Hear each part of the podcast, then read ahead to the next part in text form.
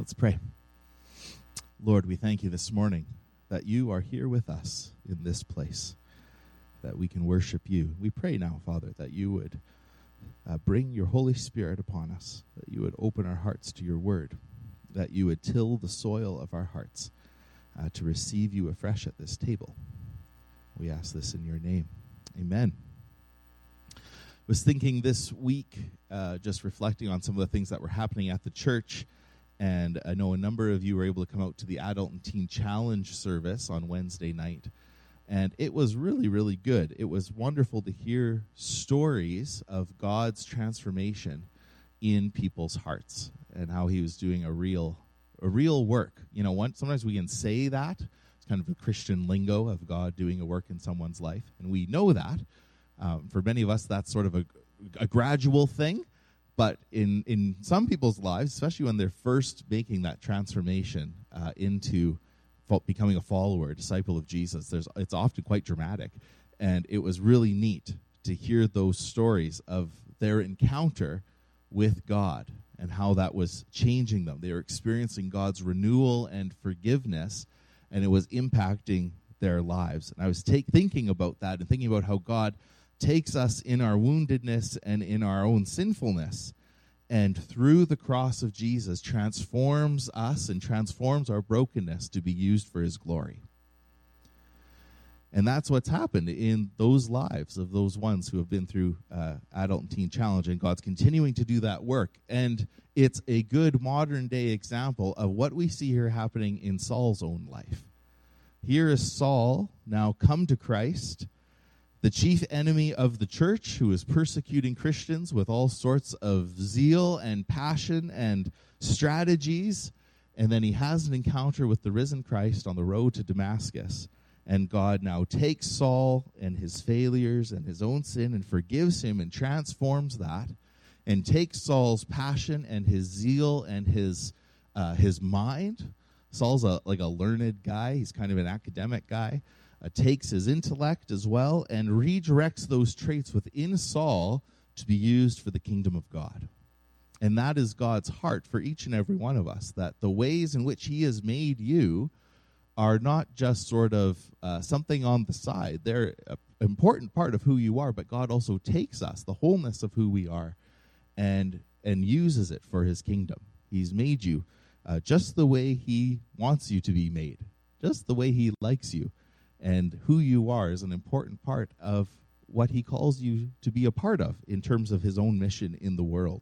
God redirects those characteristics in our lives to be used for the kingdom of God. And so we find here in this passage, Saul is bringing his fervor, his focus that he once used to hunt the disciples into his new life with Jesus. And he starts by declaring the truth about God.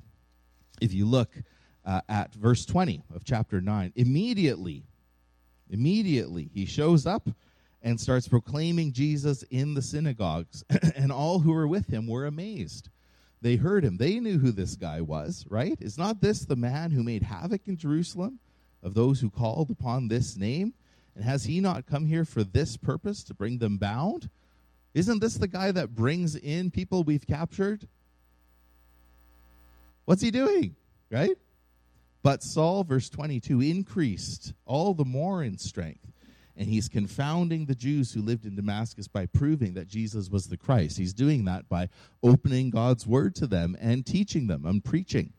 Paul immediately begins talking about Jesus, and he goes to those who were fighting against the gospel. And at first it baffles them. They don't know what to do with it. And not long after, verse 23, it's motivated them to try and kill him. There's a dramatic confrontation that happens. He's turned from an old life, and that has created enemies.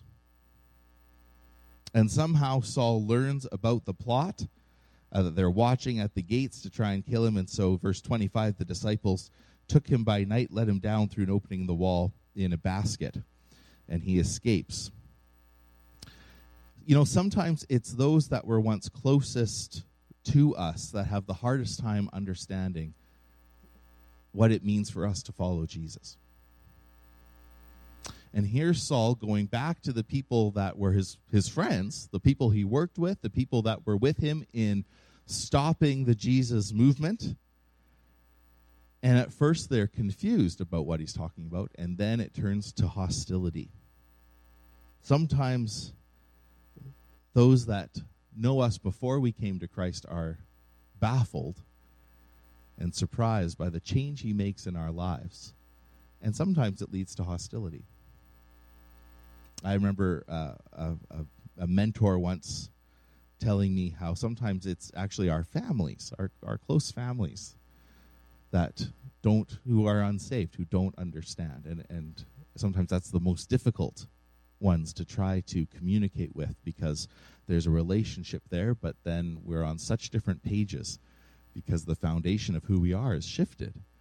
And what do we do in those moments? Well, thankfully, I think most of us don't have friends who are seeking to end our lives. This is good. But Paul doesn't give up on them immediately, does he? He is trying to point them to the truth. He continues to do that. We get the sense, verse 21, 22, that he is doing that for some time until it riles them and he needs to leave. I think there's a call for us to engage well in those moments where we may have friends who don't know Jesus, friends who do know us fairly well, and rather than cutting them out of our lives just because we want to follow Jesus, we need to lean into those friendships and try to love them well, to seek to point them to Jesus well. It may mean a change in our own loyalties. You know, our focus is not in the affirmation of our peers or the lifestyle of our peers. It's in Jesus. But we're called to continue to love them and to listen to them and to live out the character of Jesus in tangible ways with those who don't understand the change that's happened in our lives. And that's the case here with Saul. His friends end up forsaking him, but you know, God was planting seeds in their hearts as Saul was teaching them. And in Saul's case, as his friends turn from him, we don't see Saul have a crisis of faith. He is under no qualms that he may lose friends because of his faith in Jesus. But he clings to Christ and to the truth rather than the peer pressure of his friends. And off he goes. And now he's lost that original community of friends. You think about that for a second, right? In his transformation from being a persecutor of the church to now being proclaiming Jesus, he's not yet a teacher in many ways, but as he's making that transition, he's losing an old community. He's losing old friends. There's a cost to following Jesus, right? And he is... they've turned their backs on him in many ways, but he's losing out on that. He's losing something. And he still needs community. He's human after all. And so what happens? After he loses this community, we find that he wants to meet up with the apostles. He starts looking to connect with them in Jerusalem, and not as their persecutor, but as a fellow Christian. And that is the problem, right? Because Saul had once... breathed murderous threats, we say, against the Christians. So how will they believe that this isn't some ploy, right? If you were trying to capture them, it would be really easy to say, no, I've had a change of heart. Come on down to this address. We're all friends now, right? And you can understand why they might be hesitant to just jump in with Saul. Isn't this the bad guy, you know? He needs an advocate. He needs a bridge builder. He needs a new friend to vouch for him. We often talk about Christianity as a relationship with the living God, and of course it is. But a relationship with God and our faith in God also transforms every facet of our lives, including our relationship with others and our relationship with the world. And here... Saul needs a transformation of community. He needs a new friend to come alongside him. He doesn't just need his faith in Jesus, though that's absolutely central, but it needs to also grow into a new community for him. And just as Ananias vouched for him when he initially came to faith, now we have Barnabas show up to help vouch for him.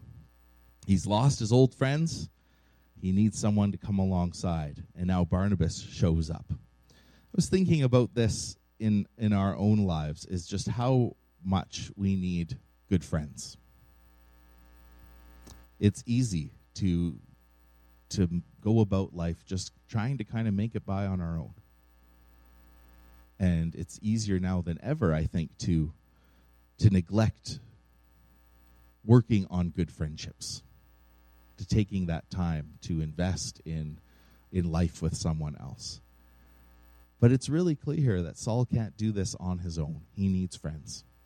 And Barnabas chooses to be a friend, even when Saul hasn't yet really been much of a friend. Barnabas chooses to step up and come alongside Saul in this moment of brokenness, I'm sure, in many ways, as he's had his friends turn on him. And Barnabas is able to be that encourager and to give that compassion to Saul when he needs it. I was thinking in my own life, the times where I've had friends come alongside me when I've been really down, and how that has been the ministry of Jesus to me. You know, they have extended God's grace to me in those moments. And I was thinking too of the challenge of this verse to remind us that we are also called to extend this Barnabas-like encouragement to people around us. Who are the people who are friendless that you are called to come alongside of, right?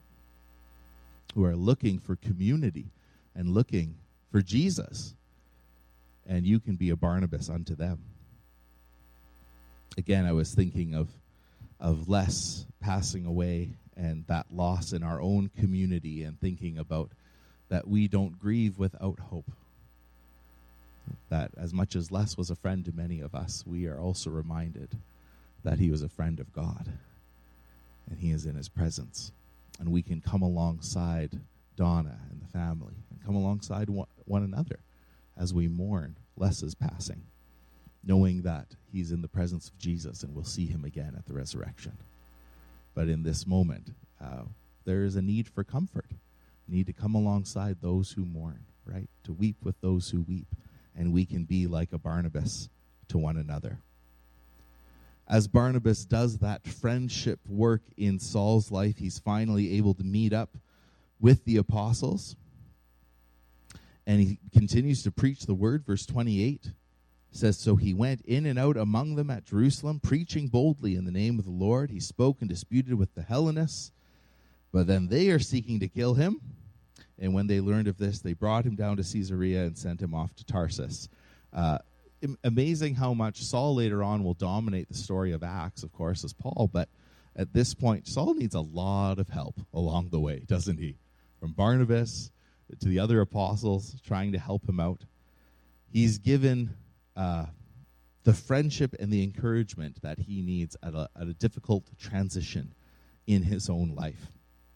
And then he's sent off to Tarsus, and the story, if you just kind of look ahead in your Bibles, the story is going to shift back to Peter and the Gentile mission, and then we'll shift back to Barnabas and to Saul in a few chapters. But for now, Saul sort of drops out of the story at this point. And even though he's huge later on, he's sort of sent off and lays low, at least in the narrative, until things pick up in a little bit. And I think it's worth noting that Saul is not immediately elected to church leadership. He's got a lot of zeal. He's really gifted. He's even got one of those really dramatic testimonies, right? But he's not ready for leadership. And that's also true in the church, is that giftedness does not equal maturity. And zeal or passion or lack thereof sometimes are not the primary qualifications for leaders in the church. Often it's rather a call to character, and often that character is developed over time. And Saul is given that time. It's not that he's incompetent, but this is new to him. And it's worth noting that God does not immediately launch him into mission. There is a period of training and learning and development that takes place in Saul's life. I was thinking about this while we were in Eston. There's a contingent of the students at Eston who are really excited to go to Morocco, I think it is, and to reach, there's like an unreached people group. And so they're really excited to go. There's like 10 of them to go and do missions and do evangelism work and reach the lost. And it's a really, really good thing. And they're really keen to do it. And I think that's wonderful that God has put that in your hearts. It's not in my heart at all, but I'm so glad that you want to go, right? That's great. But I also wanted to encourage them in this. It said there's always going to be opportunity for missions. It will always be there. There will always be a need somewhere for you to go and to make that difference in people's lives. But you may not be in the place in your life to devote a few very short years to studying God's word and immersing yourself in that community and in that time and period of growth and maturity before you're sent out into missions. And I was thinking of Mary and Martha and how it's easy to be like Martha, right? To be busy with many, many good things, busy with work and busy with outreach and even busy with things like mission or things like, evangelism. But Jesus actually calls Martha distracted and anxious, because she's so busy doing good things that she's missed out on sitting at the feet of Jesus. And so I was encouraging some of our Bible college students, just saying, don't get so busy doing missions that you neglect to sit at the feet of Jesus while you have this chance here in college to really grow in him and to rest in him and to mature in your faith. And from that place of sitting at Jesus' feet, we can then be equipped and formed to engage well in the harvest. But don't rush this period. Let Jesus form you and shape you, and so that you can then extend his grace and hope. I think the same is true here of Saul. There's a period of him needing to grow, continue in what he's doing, but he's not launched immediately into leadership. He's being formed by God. Thinking of Acts 2 as the disciples. What do they do after the day of Pentecost? They devote themselves to the apostles' teaching and to fellowship and to breaking bread and to prayer. And as they devote themselves to the central things of the church, to the word, to community, to meals and to the Lord's Supper and to prayer, to deepening a devotional life together, God multiplies the church. It's as the church chooses to be the deep church, to focus on those core things, that God does the work of multiplication.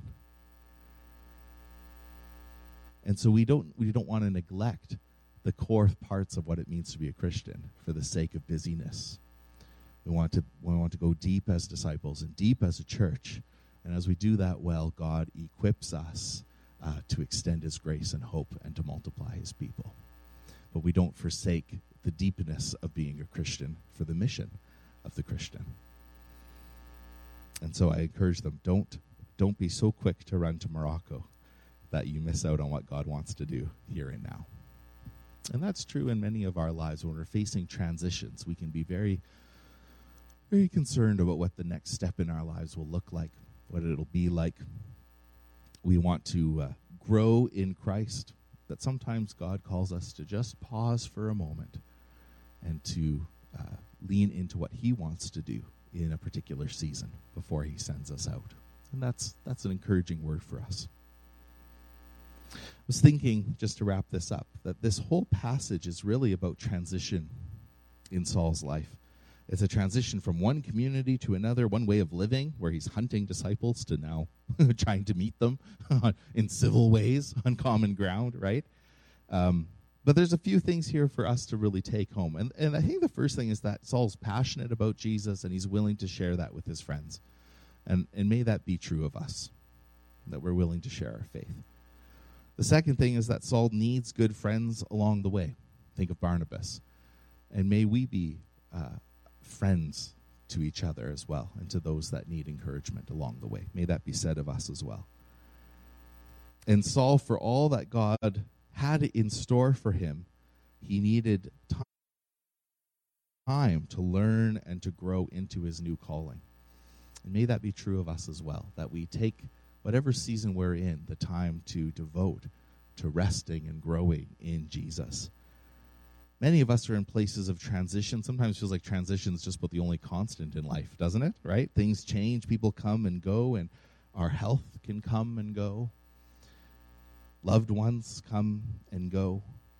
And in that transition, it's Jesus that's holding Saul in the midst of all the changes in his life. And may that be true of us as well, as we face transitions, as we undergo changes in our own lives, in our own health, in our own families, that we would lean into Jesus and know his rest and his assurance of who we are as we seek to follow him, even in the hardships. And may we extend that warmth and encouragement to each other along the way. So may we know the passion and the zeal of God and for the gospel. May we be a community of encouragement in life, and may we rest in God's timing as we navigate transitions in our own life, knowing that Jesus holds us and keeps us and has good things in store for us. Amen. With that in mind, let's come together to the table. Lord Jesus, we thank you for your word this morning, that you are with us as we navigate changes in our own lives. Lord, we thank you for friends along the way that have encouraged us, and we pray that you would help us to be an encouragement to each other in this season. Sometimes around Advent and Christmas, we're so much more aware of those who are not with us. Lord, we pray that as many of us experience times of grief or just recognizing the losses in our lives, Lord, that you would come alongside of us. Bring those around us, Lord, who will encourage, and help us to be an encouragement to others too, we pray. Lord, we pray this morning for loved ones in our lives who don't know you. We think of Saul trying to reach out to friends and to co-workers who he was once close with, who now disown him. And Lord, we pray that you would give us wisdom and strength and love for those in our lives who don't know you.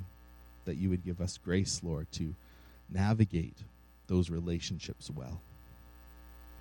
Jesus, as we come to this table, we are so aware that it's in you that we are nurtured and made alive. You're the one who gave your life that we would live.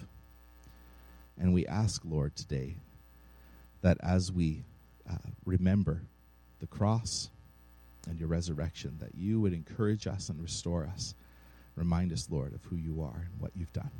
We ask this in your name. Amen. This morning, I'd like to read through just a series of prayers and scripture passages just to prepare our hearts for the table. And it starts off with a call to remember what the gospel is. And in a moment, there's time for us to just repent of our own sins and to proclaim our faith together. And so there's going to be some portions that'll show up on the screen as we move through this. But first, I want to remind us of God's character in the gospel. The Lord is merciful and gracious. He is slow to anger and abounding in steadfast love and faithfulness.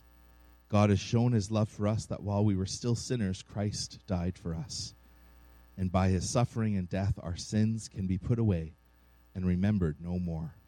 For the wages of sin is death, but the free gift of God is eternal life in Christ Jesus our Lord. And his word says, as we confess our sins, he is faithful and just to forgive us and to cleanse us of all unrighteousness. And so I'm going to encourage you to pray this confession together. If you guys have that on the screen, let's pray this together. Most merciful God, I confess that I've sinned against you in thought, word, and deed, by what I have done and by what I have left undone. I have not loved you with my whole heart. I have not loved my neighbors as myself. I'm truly sorry, and I humbly repent. For the sake of your Son, Jesus Christ, have mercy on me and forgive me, that I may delight in your will and walk in your ways, to the glory of your name. Amen. Friends, God so loved the world that he gave his only begotten Son, that whoever believes in him should not perish, but have eternal life. Romans 8 says, there is therefore now no condemnation for those who are in Christ Jesus. For the law of the Spirit of life has set you free in Christ from the law of sin and death. And Psalm says this: He has not dealt with us according to our sins, nor rewarded us according to our iniquities. For as high as the heavens are above the earth, so great is his loving kindness toward those who fear him. As far as the east is from the west, so far has he removed our transgressions from us. Amen. Amen. Let's stand together, and we're going to confess our faith with the words of the Apostles' Creed with brothers and sisters around the world and through the centuries. I believe in God, the Father Almighty, creator of heaven and earth. I believe in Jesus Christ, God's only Son, our Lord, who was conceived by the Holy Spirit, born of the Virgin Mary, suffered under Pontius Pilate, was crucified, died, and was buried. He descended to the dead. On the third day he rose from the dead. He ascended into heaven and is seated at the right hand of the Father. From there he will come to judge the living and the dead.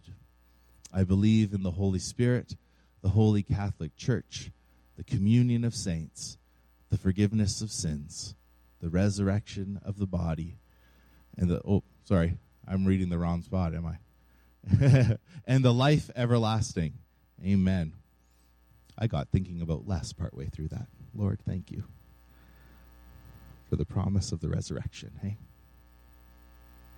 You may be seated. Thank you, Lord. Thank you that you hold us through this life to life to come. On the night Jesus was betrayed, he took bread, and giving thanks, he broke it and blessed it, saying, this bread